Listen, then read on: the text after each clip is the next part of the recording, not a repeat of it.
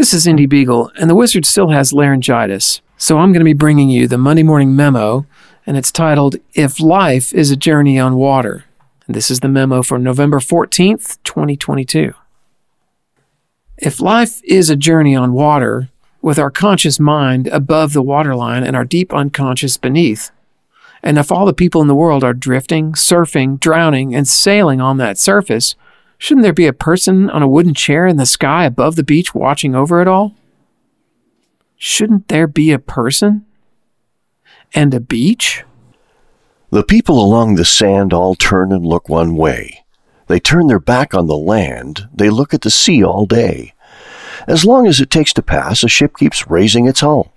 The wetter ground, like glass, reflects a standing gull. The land may vary more, but wherever the truth may be, the water comes ashore, and the people look at the sea. They cannot look out far, they cannot look in deep. But when was that ever a bar to any watch they keep? Robert Frost. Calm yourself, little one.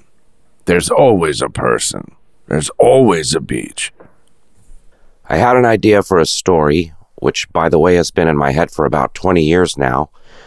And all it was, to begin with, was an image of a boy in a wheelchair flying a kite on a beach. And that picture was just as clear in my mind as it could be. And it wanted to be a story, but it wasn't a story. It was just a picture, as clear as clear as clear. Stephen King, May 29th, 2013. The last time the Stones were out on the road between 2005 and 2007, they took in more than half a billion dollars, the highest grossing tour of all time. On Copacabana Beach in Rio de Janeiro, they played to more than a million people. Few spectacles in modern life are more sublimely ridiculous than the geriatric members of the Stones playing the opening strains of Street Fighting Man. David Remnick, The New Yorker, November 1, 2010. Something of the sense of holiness on islands comes, I think, from this strange elastic geography. Islands are made larger, paradoxically, by the scale of the sea that surrounds them.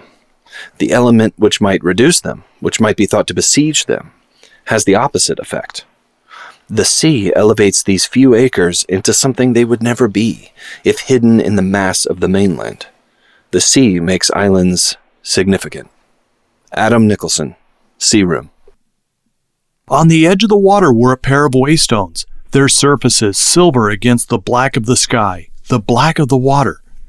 One stood upright, a finger pointing into the sky. The other lay flat, extending into the water like a short stone pier. No breath of wind disturbed the surface of the water. So as we climbed out onto the fallen stone, the stars reflected themselves in double fashion. As above, so below.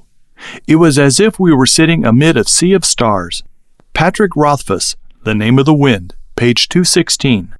This is the land of Narnia, said the faun, where we are now, all that lies between the lamppost and the great castle of Cair Paravel on the eastern sea. And you, you have come from the wild woods of the west? I, I got in through the wardrobe in the spare room, said Lucy. C.S. Lewis from The Lion, the Witch, and the Wardrobe. Penny and I have had the flu for more days than is supposed to be possible, and I still have not recovered my voice. There were days when I was not sure I dwelt in the land of the living. The rain to the wind said, You push, and I'll pelt. They so smote the garden bed that the flowers actually knelt and lay lodged, though not dead. I know how the flowers felt. Robert Frost. Aru, Roy H. Williams. Robert Kerbeck has had a long career as a highly paid corporate spy, stealing private intelligence so detailed it would make the CIA proud.